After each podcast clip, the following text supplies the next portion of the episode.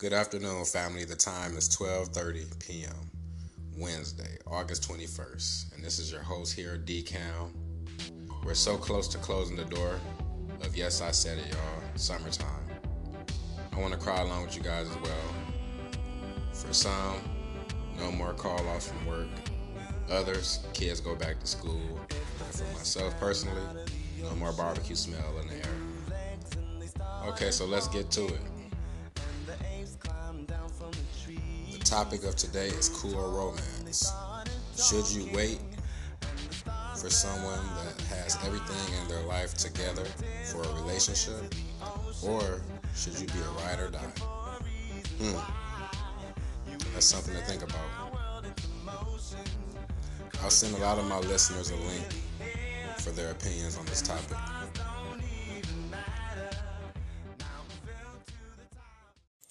Welcome back from our quick break. Continuing on, should you wait for someone that has everything in their life together for a relationship, or should you be a ride or die? From my experiences, there's been times I have not been the best place in my life, and there has been someone who cared about me enough to either help me get my life together or wait till I did. Which made me humble, which gave me a better judge of character. But there have also been times that I've had my things in order, as well as the person that I was with, which made things somewhat smooth, although that leaves a lot of tossing and turning at night. Because it's like, who is this person? What motivated them to become the person that they are today? What was their journey like? Or just a few of the things that come across my mind. Because we all know there's no such thing as a perfect person. And curiosity just leads to trust issues.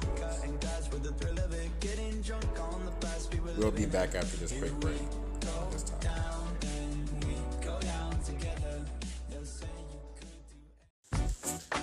Okay, welcome back, my family. Touching up on the topic should you wait for someone that has everything in their life together for a relationship, or should you be a ride or die? Being a ride or die can be great if you're looking to build a stronger bond and create a great passion with your lover. Although, two well focused and organized lovers can get a lot more business done. It seems no matter what path you choose, it only depends on the lovers to decide what's most important in the relationship. So it's always mix it up a little. Don't be afraid to take care of someone's need.